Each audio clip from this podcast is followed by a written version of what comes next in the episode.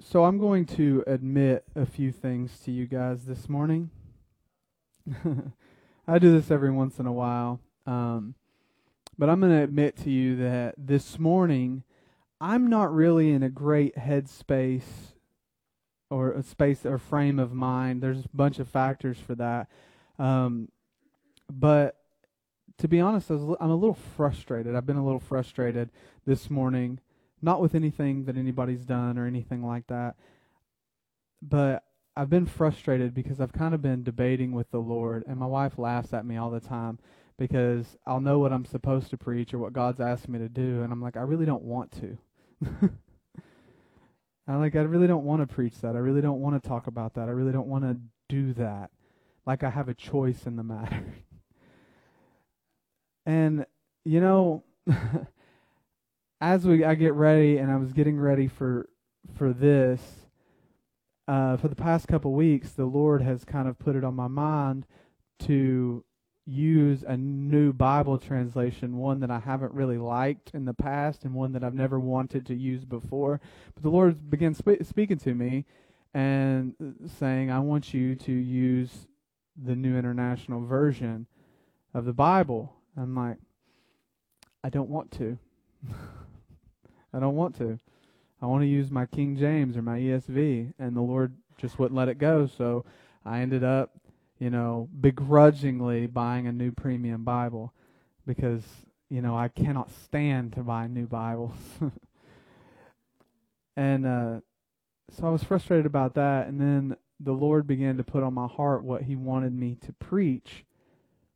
And I was like, Lord, I don't want to preach on that. Like, I, I just, it's not exciting. I don't, I don't want to preach on that. And then Faith, you know, my wonderful wife, she's like, you know, oh Lord, forgive him. Like he's saying your word's not exciting, and I'm like, that's not what I meant. like, like it, you know, it's just listen. I started out as an itinerant evangelist, and I love preaching. Hopefully, I've commu- I've shown that to you guys. I love preaching the gospel, and I love preaching mo- uh, messages that are challenging, that are cutting, that are exciting, that, you know, encourage you to live or, you know, the gospel or reveal the glory of God. Like, I like preaching like evangelistic style messages. And um, the Lord began convicting me that it was time that I preached a much more pastoral message. Like, Lord, can I not be a pastor and preach the evangelistic style messages like I have been? It's like, no, you're going to preach a pastoral message. And I was like, great. I'll do it, Lord. I'll do it. This Sunday, I got it. He's like, no, no, no, no, no. This is going to be a series. I'm like, no, I don't want to preach a series. And it's like, I don't want to preach a series, but, you know, God always wins. And when He says it, the matter is settled. So I just want to tell you guys I'm I'm going to be preaching a, a, different way and a different style for the next few weeks, and I don't know how long it's going to last. I'm just trying to be obedient. Um, but here's what we're going to be preaching on. Zach, if you want to throw this slide up, signs of a healthy church. Signs of a healthy church.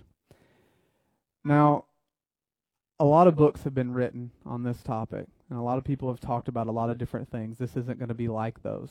This is going to be a little bit different. I don't even know what it's going to be like yet. I'm just trying my best to listen. But for the next few weeks, I'm going to go real, real slow and be real intentional and not skip over any details. So some of it, you may be like, oh, that is just baseline, simple. Great. Listen to it again. Because one thing I've found in ministry, listen, I like complexity. I like complicated. I'm married, so obviously I like complicated.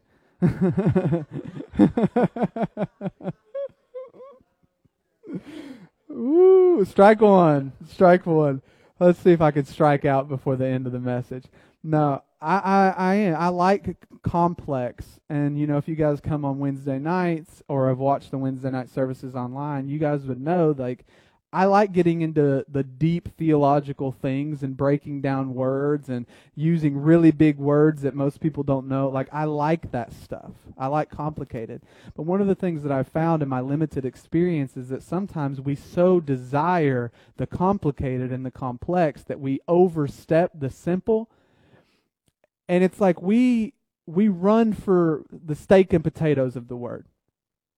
You know you know what I mean? Like we we're like, oh yeah, that's milk, that base stuff. Like so we run past the simple to go to the steak and potatoes. And let me tell you something, if you ever go out to Longhorn to eat, and I'm just saying Longhorn because that's a local steakhouse. You go to a steakhouse to eat, whatever your favorite one is, and you say you get a steak and a baked potato. Which one is the star of the dish? The steak all day long. Now, what happens when you choke on a potato? You're not thinking about the steak while you're choking on a potato. The only thing you're thinking about is the potato. And a lot of times what happens is we get so such a hurry to move past the milk to go into the steak of potatoes, to focus on the star of the dish, we end up choking. There's a saying that from a show called Smallville. It's just about the childhood, teenage years of Superman. But anyway, there's a show called Smallville, and during that show, Lex Luthor, you know, Superman's arch nemesis, his father makes a statement. Lionel Luthor says, The devil is in the details. The devil is in the details. And that statement has always stuck with me because if you skip over the simplicity and the baseline stuff to get to the complex or to get to the big picture stuff or to get to the fun stuff, and you jump past the details, sometimes they'll bite you. And it's the simplistic things. Does anyone here know how Al Capone was finally arrested? Yeah, do you want to know how he was pulled over? Or how he was caught? Yeah. He was actually, when he was pulled over and actually arrested, it was because of a busted taillight. You can look that up. He was pulled over because of a busted taillight, and they ended up being able to mount a case against him because of tax evasion. But the initiation was something as simple as a busted taillight. The reason I say that is because that small detail unhinged everything. The tax evasion, small details, unhinged everything, and it came and it bit him. Now, I'm glad that it did because you know, he was a wicked man and deserved to be, you know, indicted. But just as we focus on the bad, the devil is in the details, sometimes God is in the details too. And when you jump past the simplicity to get to the meat and potatoes of the complicated things of the word, sometimes you miss some of the blessing and the promises that are found in the simplicity. So we're going to go slow and we're going to go simple. And I try to do this on Wednesday nights. But this is going to be way more simple than that. This is me communicating not a fiery, burning message to get everybody excited. This is me communicating from a pastor's heart. Because after all, I started out as an evangelist, but God did something in my life and turned me to a pastor.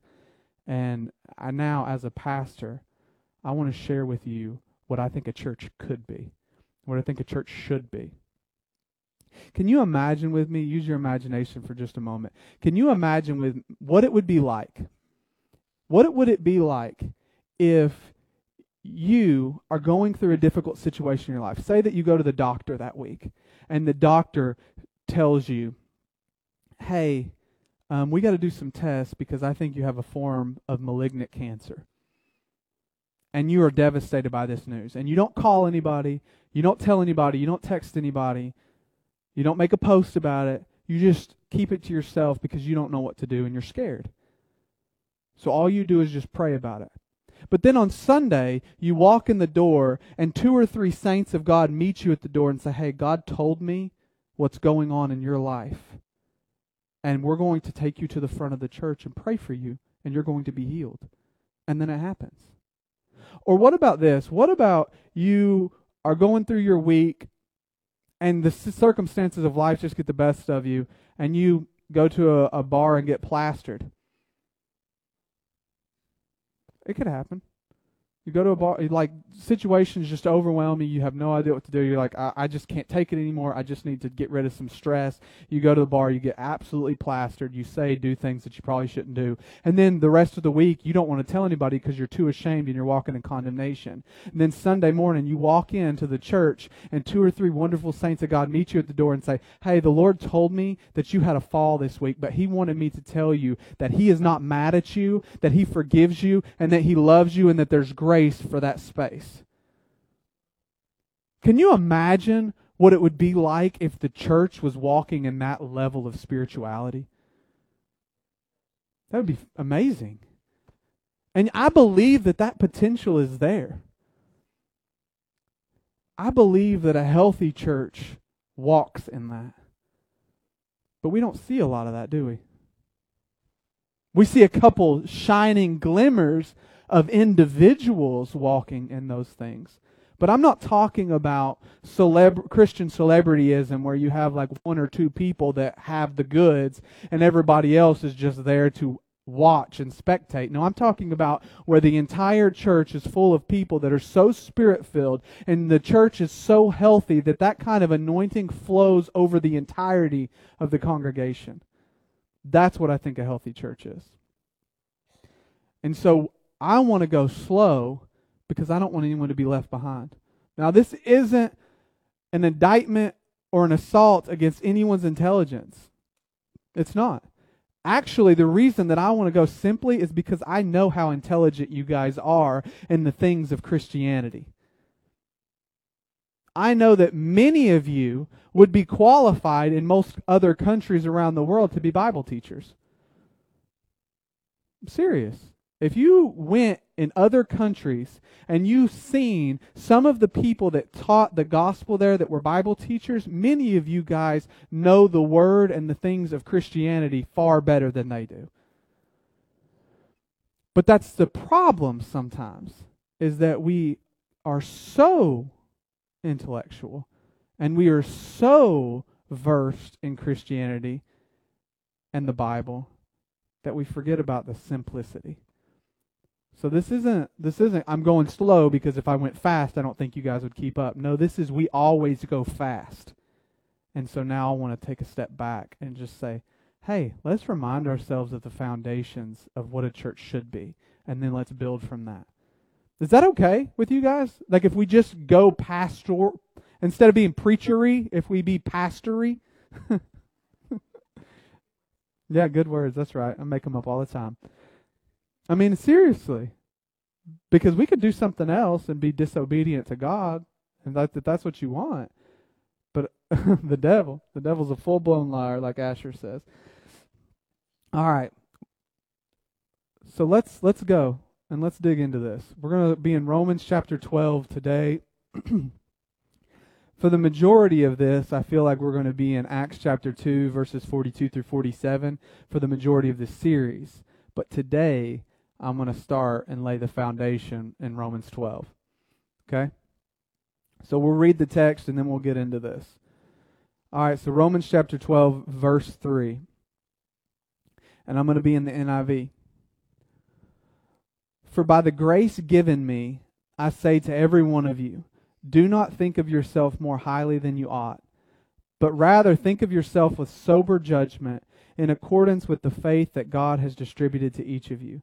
For just as each of us has one body with many members, and these members do not all have the same function, so in Christ we, though many, form one body, and each member belongs to all the others. We have different gifts according to the grace given to each of us. If your gift is prophesying, then prophesy in accordance with your faith. If it is serving, then serve. If it is teaching, then teach. If it is to encourage, then give encouragement. If it is giving, then give generously. If it is to lead, then do it diligently. And if it is to show mercy, then do it cheerfully. Amen. Amen. So on that graphic that I put up, or that I had them put up, he's going to put it back up. But on that, on that graphic, it's signs of a healthy church that's what I I asked Faith to throw this together on Thursday, um, and she did this in you know about 15 to 20 minutes. She's amazing, but she threw this together for me. And I didn't choose this name haphazardly or arbitrarily or just throw a name together. I picked this name because even in the intentionality of the title of this series, I wanted to communicate a very specific message. So when we're talking about signs of a healthy church, a sign, if you look up sign in the Webster's dictionary, a sign is a visible or a tangible indicator of something that is imperceivable at the time. So if you're driving down the interstate and you see a sign that says 10 miles to Cleveland, you can't see Cleveland. But the sign lets you know where Cleveland's at. It tells you what direction you're going. It tells you how fast to go. Signs can be, you know, the weather. Like if it gets cloudy and you see the dark thunder clouds, that's a sign that bad weather's coming. Like signs communicate something that you can't perceive or see at that particular moment, but the sign communicates a message to tell you what is coming or what is just around the corner, etc., etc., etc. We all know what a sign is, right? You walk in to uh, getting ready to walk into a restaurant, and there's a sign on the door that says "No shoes, no shirt, no service." Guess what? You walk in there without shoes, you won't get service because the sign is communicating something to you. Think about that old song, uh, signs, signs, everywhere there's signs. like they're all over the place. You know, you're driving down the interstate, construction ahead, reduce speed. You know, we all know what those signs mean. You know those speed minimum signs on the on the interstate? Don't go slower than this right here. we we we know what signs are. They communicate something to us. You know, five miles to Disneyland. God forbid. but they, they communicate a message to you. And so when I'm talking about signs of a healthy church, I'm talking about something that you can see or hear or smell or feel or touch, something you can handle, something tangible that you can perceive that communicates the state and the condition of the church. Because you can't look at a church building and say that's a healthy or an unhealthy church. There are churches that are millions of dollars facilities, filled, overflowing with people, and they're some of the most unhealthy institutions on the planet. I, am reminded of a, a, story that's alleged to Thomas Aquinas. Does everybody know who Thomas Aquinas is? The angelic doctor of the church. He's the one that came up with um, the um, cohesive five classical arguments for the existence of God. Um, super, super smart individual. The Catholic Church references him as the angelic doctor. Uh, he was in a conversation, and the Pope at that time approached Thomas Aquinas and was, you know, kind of bragging about the condition of the church. And he said, he said, Saint Aquinas, well, he wasn't saint at the time. He said, Aquinas, it can no longer be said of the church, silver and gold have I none. And Aquinas, without missing a beat, also said, Yes, but the church can also no longer say arise and walk. So money isn't a sign of a healthy church. It's not. It's not a sign of a healthy church. I'll tell you something else. Attendance isn't a sign of a healthy church. It can be an indicator, but just because the church is growing doesn't mean it's healthy. Cancer grows, mold grows, poison ivy grows, ticks grow. So just because something's growing doesn't mean it's healthy. Just because something has money doesn't mean it's healthy. Just because it's big doesn't mean it's healthy. Just because it's pretty doesn't mean it's healthy. The Pharisees were pretty. whited sepulchres full of dead men's bones? So we're talking about something that is perceivable, something that I can look at, something that I can see, that I can understand, that communicates a message to me about the condition of the church. That's what we're talking about. That's what we're communicating here. And that's what this whole series is going to be about. So we're starting with the title of the series Signs of a Healthy Church. And I'm, I'm going to share with you guys a mind blowingly profound revelation. Are you ready for it? Healthy church is two words. I'm not being facetious. I'm I am being facetious. But healthy church is two words. Healthy is an adjective that describes the subject or the object of the phrase, which would be church. So that's what I want to talk about. Before I can even talk about signs of a healthy church, I need to explain what signs are and what healthy is and what church is. So let's start with church. Does everybody know what church is? Because we just throw that word around.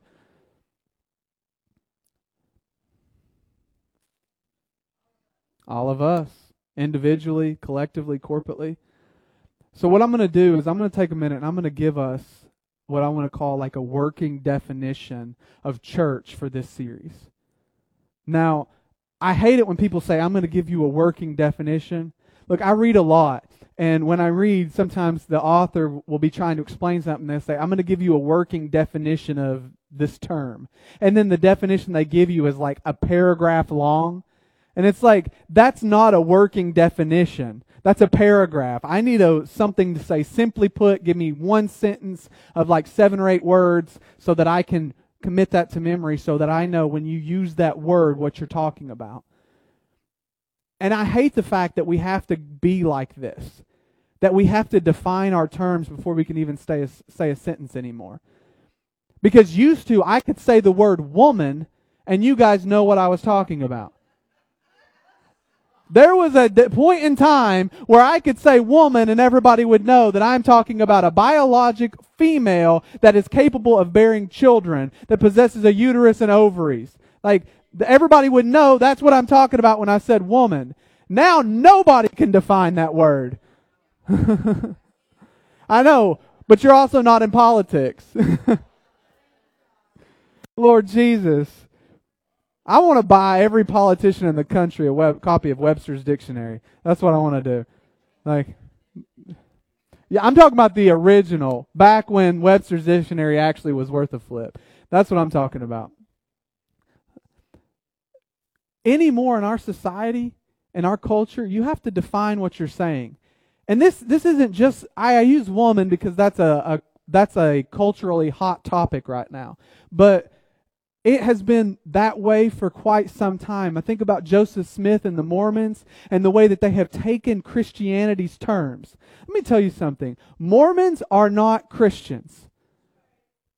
Mormonism is not Christianity, and there's few things that make me as angry as when I see them doing the Christian statistics and they throw Mormonism under Christian statistics. They are not Christians they use Christian terms and then redefine them. So you could be in a conversation with a Mormon and talking about Jesus Christ and the Holy Spirit and redemption and, you know, salvation and all these things, and they mean completely different things to them than they would to you.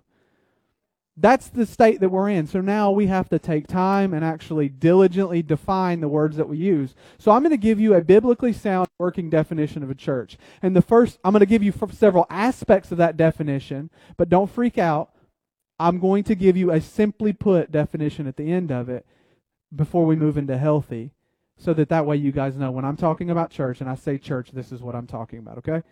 Is that cool? All right. So I don't I didn't grab Romans 12, 3 through 7 to or is it through 7? Whatever. I didn't grab Romans 3, 12, 3 through 7 to just arbitrarily throw in there so I have some scripture. I'm going to use this to build my definition of church, okay? So let's exegete the scripture for a little bit.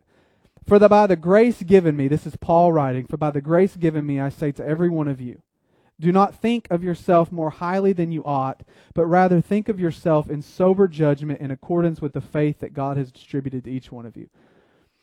So here's the first aspect of church. Paul, when he says, for by the grace that's given to me. Grace is gift. By the gift that's given to me. What gift is he talking about here? See, Paul had never been to Rome when this epistle was written. So he is an apostle to the Gentiles. So technically, he would be the apostle over the Roman church. But he's never been there. So he's not just coming in thundering, holding his position over their head with pride and, and gumption. He is saying, by the grace given me. He's taking this posture of humility. When he's saying by the grace or the gift given to me, what he's actually saying is, I'm an apostle. This is my office. It was given to me by God. So he is taking his position in the church and he's presenting to it to them with humility. because he wants them to respond in humility. Does that make sense? This whole thing is layered with humility. I may not have explained that very well. Paul, an apostle, had every right to come in there storming and saying, I'm the apostle to the Gentiles. It's recognized in Jerusalem, just as Peter or Cephas is the apostle to the Jews. Here's what I want you to do. Da, da, da, da, da. And they probably would have been very, very angry with him if he would have taken that approach. But Paul, being, having um, the ability to, what is the word, smooth really well. He knows how to approach the situation with tact. And so he is communicating to them in this spirit of humility because what Paul's wanting to do is uh, a lot of scholars that studied this epistle and even the epistle itself would give some indication. Paul is wanting to travel to Rome and then use that to set up a base for his next mission into Spain and then have Rome then contribute to the needs of the church at Jerusalem. So he is counting on them supporting missionary endeavors and then giving to the needs of the church at Jerusalem. So he doesn't want to sabotage this relationship before it even gets going. So he's coming in humility, but he's not neglecting his position. He's maintaining his position in the church, but he's proceeding with humility and then asking for them to operate in humility as well. Don't think more highly of yourself than you ought. One of the surest signs of an unhealthy church is an arrogant leader. One of the most prominent indicators that a church is destined for destruction and a lot of hurt people is a narcissistic narcissistic leader. And I can't help but think about places like Mars Hill that had this meteoric rise to have thousands and thousands of congregants at multiple locations. And then when the ball finally dropped and the narcissism was exposed, the church was closed within weeks.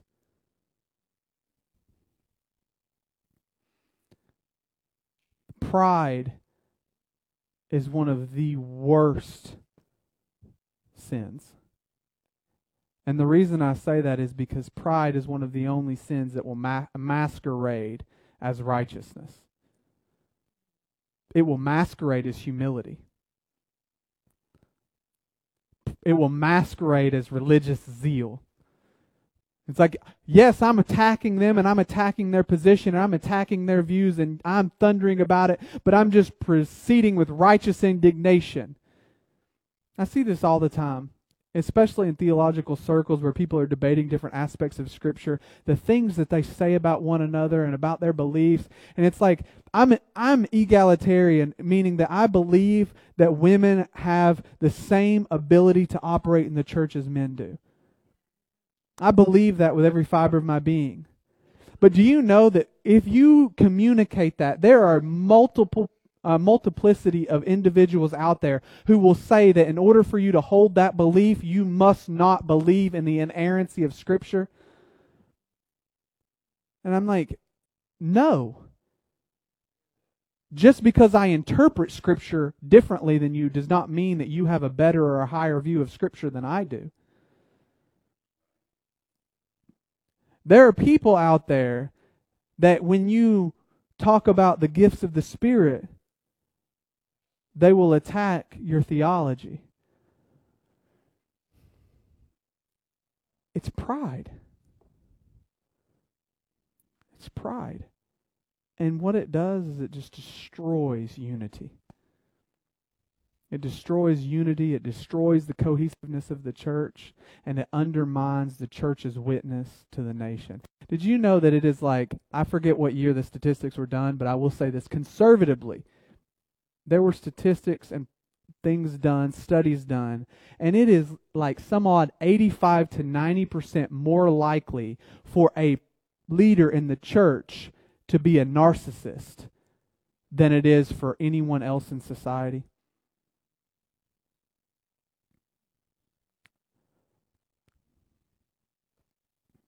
And pride was what caused Lucifer to fall from heaven and it saturates and permeates the church. And Paul here is addressing the situation without even addressing the situation. Like without even having to deal with it directly and come against them and say, you're prideful anything. He just says, I implore you, I beseech you by the gift. I'm an apostle, but I didn't get to be an apostle by studying. I'm speaking on Paul's behalf here. Like Paul says, it's a gift. My apostleship, it's a gift. I am what I am because of God, not because of my study, not because of my commitment to the religious or the Pharisaical lifestyle, not because of anything that I've done. I got to be an apostle. I'm a pastor of Faith Memorial Church, not because of anything that I've done. I didn't study enough. I didn't pray enough. I didn't read enough. That's not why I'm here. I'm here because God said CA and Faith are going to come to Cleveland, Tennessee at Pastor Faith Memorial Church. That's why I'm here. It's a gift. And if we continue to operate and live our lives understanding that every single thing that we have and every position that we hold is nothing more than a gift from the grace and the mercy of God, then we can't help but operate in humility. But the moment that you start thinking that you're a good preacher because you study well, you're on a slippery slope straight to hell. The moment that you start thinking that you are a great congregant or you're important to the church because you have money and that you have money because of something that you did, you're on a slippery slope straight to hell. The moment that you start attributing the things that you have to yourself, you're on a dangerous road. Only when we begin to realize that everything that we have ultimately belongs to God and that we're just made stewards of that which is His. The earth is His and the fullness thereof. The church is His body. The gifts are of the Holy Spirit, they belong to Him. The offices are of the Holy Spirit, they belong to Him. The fruits are of the Holy Spirit, they belong to Him. You're only what you are because God gave you that. Let me tell you something even more profound than that. The fact that you have a belief in God at all is a gift. Your very faith that you adhere to and that you hold on to and use to believe in Christ Jesus for your salvation is a gift from God. If He didn't give you that prevenient grace to supersede your depravity, you would be utterly incapable of even believing on the goodness of Jesus. It's all a gift. It's all a gift. And so Paul comes in humility. And what he's saying here is use sober judgment. I'm not talking about being free from addiction to drugs and alcohol and other things. I'm not talking about, hey, don't get plastered, although all that stuff's included.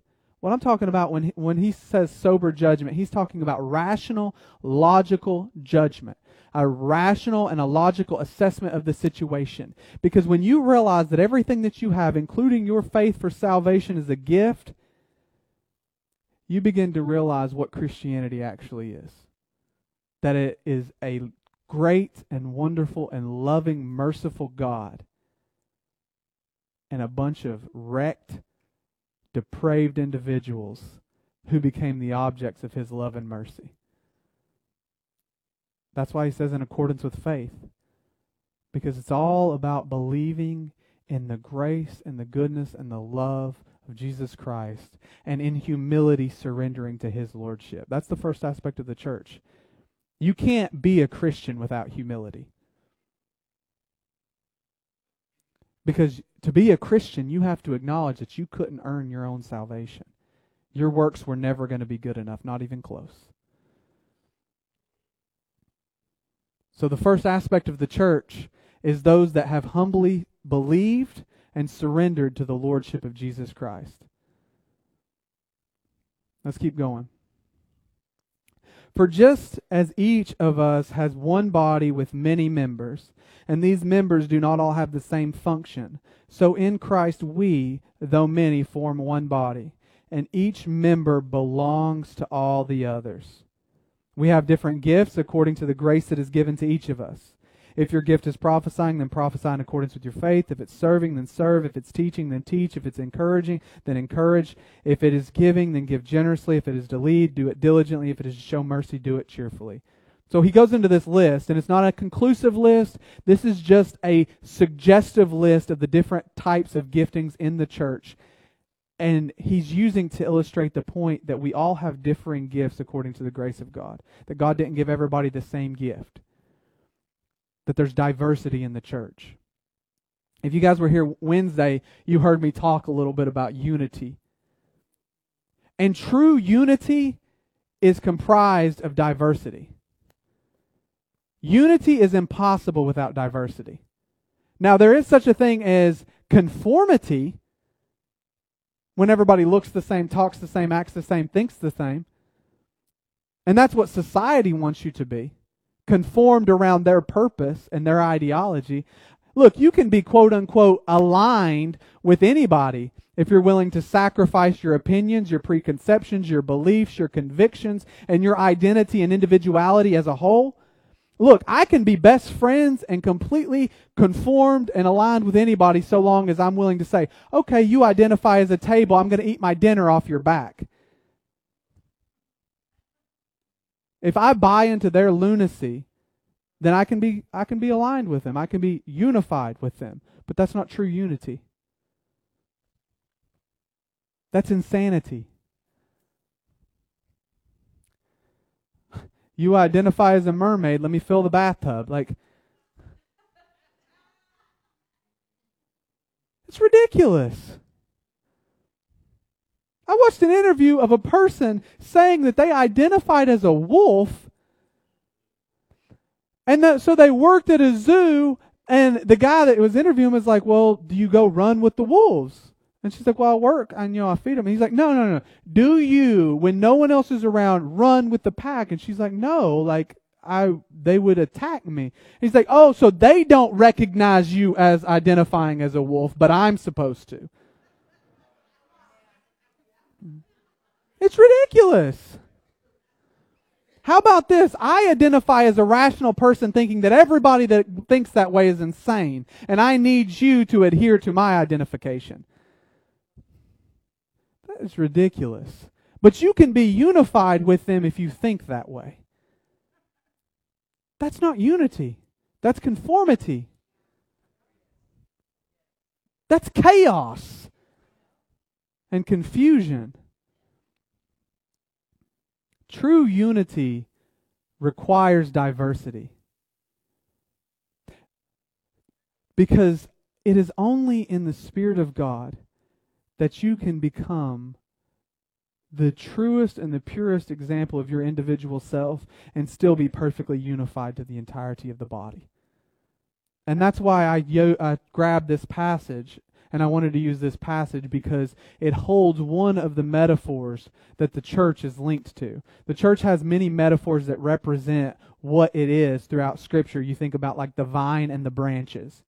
That's a metaphor that illustrates the church's dependence on Christ. Or you think about the church being the bride of Christ. That's a metaphor that illustrates the intimacy and the fellowship and relationship between Christ and the church. The church is the Lord's army. That's another metaphor that illustrates the church carrying out the mission of God. There's metaphors and illustrations and pictorial examples of what the church is all throughout Scripture. But the reason that I wanted to use the body of Christ is because it illustrates a key point. It illustrates that the church is comprised of lots of individual members that make up one cohesive unit. My fingers are not the same thing as my toes, but they are all together one body.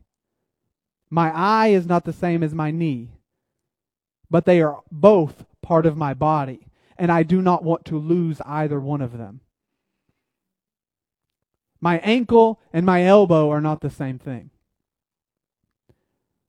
They are different members that serve a different function and purpose but they are cohesively integrated into one unit called the body. I think about, I always use this example, and I'm not going to throw anybody under the bus, even though she's staring. Oh, wait, no, I said I was going to go three strikes. Let's throw her under the bus. we, I was, we used to live at this house in Mississippi, and the bedrooms were at the end of the hall, and there's this long hallway. And you know, down the hallway, as you're walking down the hallway, you have doors on each side of the hallway that go to an adjacent room. Well, I forget what there was, but there was something in the hallway that kind of caused you to have to walk closer to this side than normal. You couldn't walk down the middle of the hallway. You kind of were forced to one side. And so Faith, my beautiful wife, is getting ready to step out to walk down that hallway, and she's barefoot, and she walks a little bit too close to the threshold of this door, and she catches her pinky toe on the side of the door. And let me tell you something. I have done something similar, and she made fun of me. I was walking through the living room, and we had this chair that was sitting there, and I didn't see it because it was dark, and I caught my pinky toe on the metal bottom frame of the chair. And when you hit your pinky toe, that's like one of the smallest visible members of your body. Every other part of your body responds to the pain in the pinky toe. Your hands are gripped, your teeth are clenched, you're bowed over, you're screaming and yapping and yelling and hollering and whining and crying. Your eyes may even be pouring out tears and you're saying all kinds of wonderful things. Y'all are holy. Y'all are just saying, Praise the Lord. Thank you, Jesus. Hallelujah. no other words or vernacular escapes your sanctified lips, I'm sure. But every, thanks to your central nervous system, your whole body feels it and reacts accordingly. Because one member, one piece of your body had an experience. One piece of your body was affected, and therefore the whole body responded.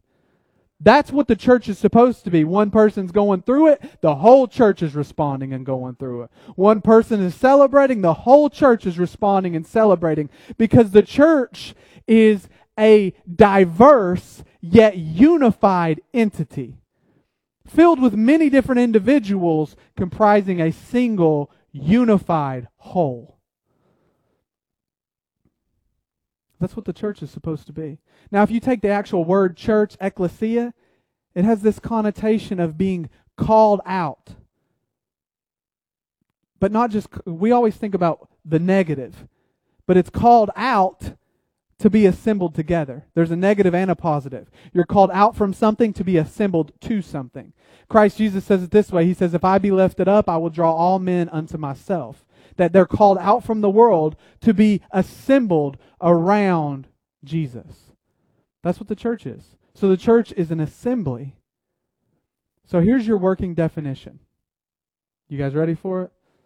The church is a diverse yet unified assembly of believers that have surrendered to Jesus.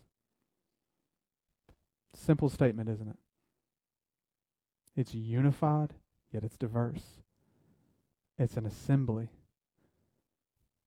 Now, granted, we don't get to assemble together collectively. We have different sections that meet in different locations.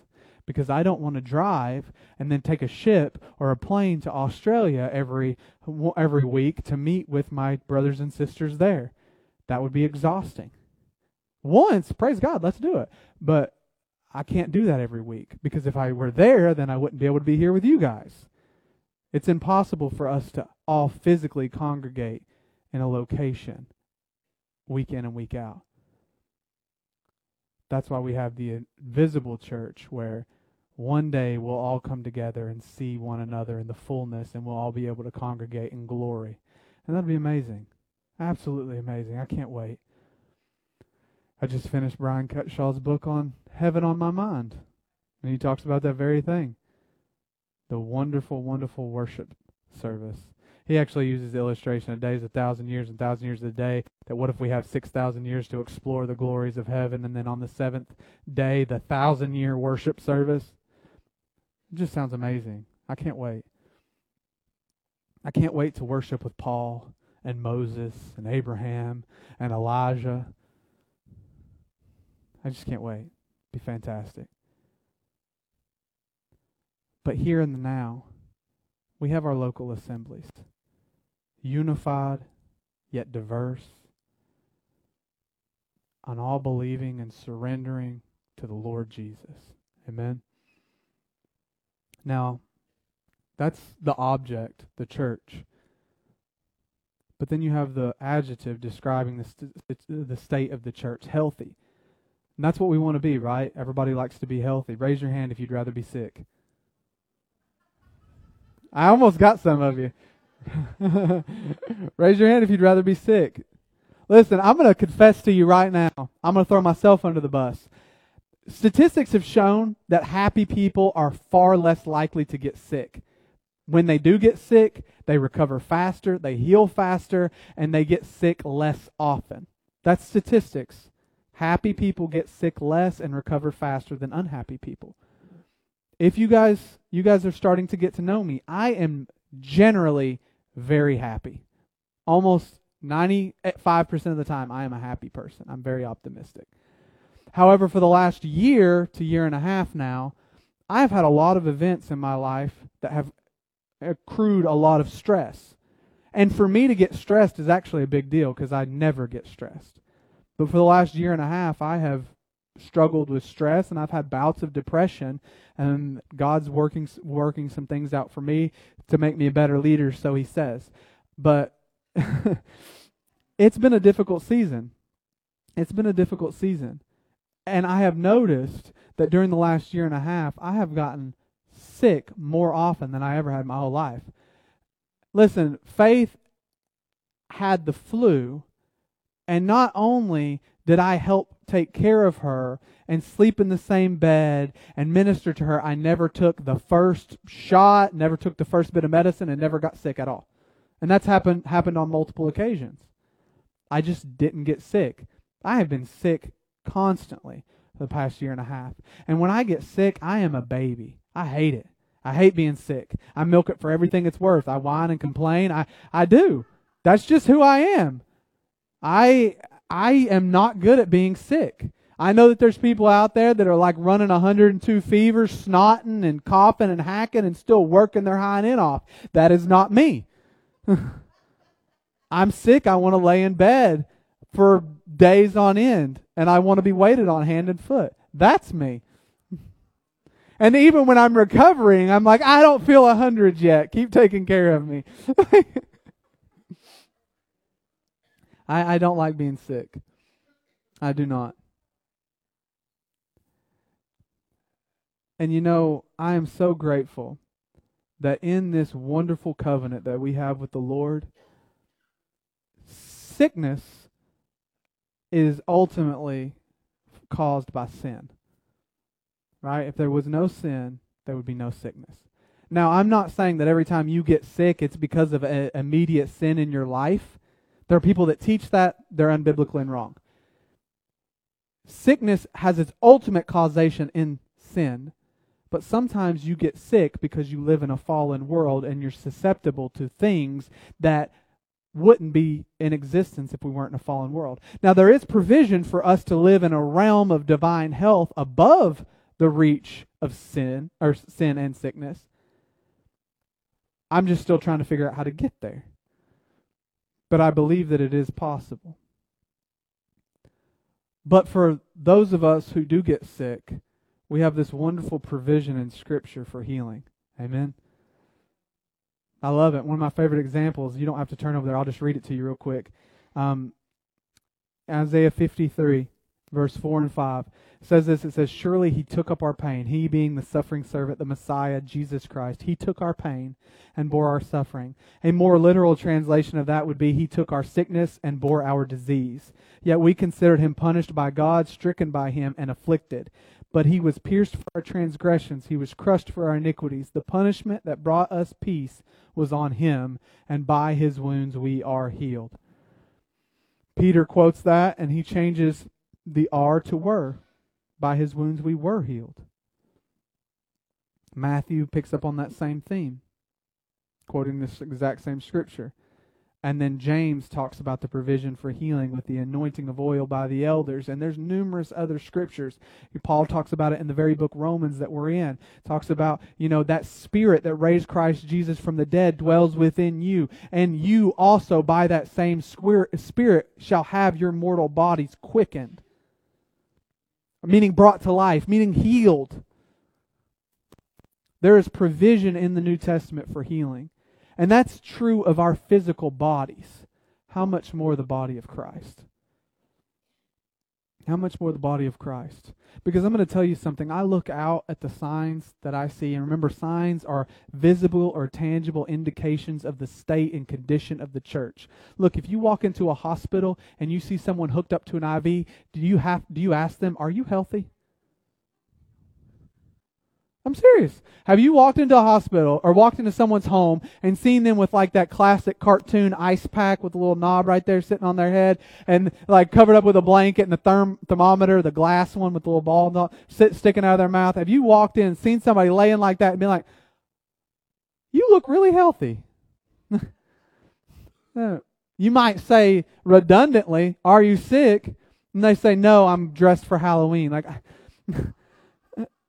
yeah here's your sign, Billy. Anyway, um, but those there are visible indicators of their condition, and I have to be honest. When I look at the church that I see in our day, I don't see signs that it's healthy. Now, there are select groups and select ministries that would show some really good signs saying that they are on the right track. But I'm talking by and large at the church. When I look at the church, I don't see many signs that it's healthy. I see a lot of signs that it's sick and that it's in need of healing. And I'm going to tell you, as a pastor, as a minister, someone that has been in ministry for 12 years now, or going on 12 years rather, someone that's been in ministry for going on 12 years now, that's not a super long time. But as I've been in ministry, it looks sicker to me today than it did when I started. And that breaks my heart. And there's statistics to back it. I, I guess I'm going to do like an, an advertising section for Brian Cutshaw today, but I read another one of his books called The Armor Bearer. And in that book, he lists out these statistics for the state of the church and pastors. And he's using it to to illustrate like pastors need people to support them and to be in their corner and on their side. But some of the statistics was 4,000 churches are planted annually 7,000 churches close. 90% of pastors say they're ready to quit 80% of pastors say that if they had an opportunity for a better job or they could do anything else, they would immediately leave the ministry. 60 to 70% of pastors say that ministry negatively affects their marriage and their family life. 40 or 50%, now I'm just throwing these out, like close approximations because I, I don't do numbers or statistics well, but 40 or 50% of pastors say that mar- their marriage has more than one time been on the verge of divorce. And it's like some odd like 40% of pastors or 25 30% of pastors have been divorced. And some of the causation of that is directly linked to issues in the ministry. And that's that's not even a fraction of the statistics that he lists out or some of the other statistics that I've heard. That churches and denominations are struggling to find people to fill the vacancies in church. Now, I'm thankful that that problem is a lot less common in Pentecostal churches than it is in other churches, but it's still a very, very, very across the board s- situation. And that breaks my heart. It literally breaks my heart for the state of the church. The church is sick. But there is healing available. If there's healing, I cannot believe that God, through the atoning sacrifice of Christ Jesus, would provide a healing work for our physical body, but would not provide one for Christ's spiritual body. There is healing available for the church. And then, just as I said, there's a difference between divine healing and divine health. I believe that there's a realm of divine health that the church could get to and stay in. And that's what I want. Now I want to do two things. I want to share a vision that I had with you just before we started I started preaching, and then I want us to pray together. So I'm going to tell you what I want us to pray together first, and then I'll share the vision with you. I want us to pray over the church. I want us to ask God to heal his church, starting with our local body. Not because I believe that we're the most important, but because we can't exactly expect to do and communicate healing to the rest of the church if we're not. It's kind of the mama in the airplane. Put the oxygen mask on yourself first so that you don't pass out while you're trying to take care of your kid. I want us to pray for our local body, for God to heal us. And then I want us to pray that that healing flows to the rest of the, the church, as in the church, capital C, global church. Now, I want to share with you the vision that I had before I got up to preach. Guys, after I share this vision, let's cut the live stream so that we can pray together. I was sitting there and I, you know, to be honest, I, I just, I told you I wasn't in the right headspace or heart space today. Um, just things were frustrating me. Not, like I said, not with you guys, just things in my mind and my heart. I couldn't get the frustration off of me. And so I was just, I was just like, God, I don't know if anyone else is feeling like this this morning, but if they are, what should I do? Like, what, what can I do to to help this atmosphere. And then it became apparent that it was just me. So, um, or at least that's what I was led to believe that it was just me. And so I began to kind of just sit and just meditate on God. And then I saw this. As I was sitting there with my eyes closed, I saw this giant tub. And I couldn't really see the dimensions of the ch- tub, but it was a tub filled with water. And there was something that was black and it was being pushed down into the water.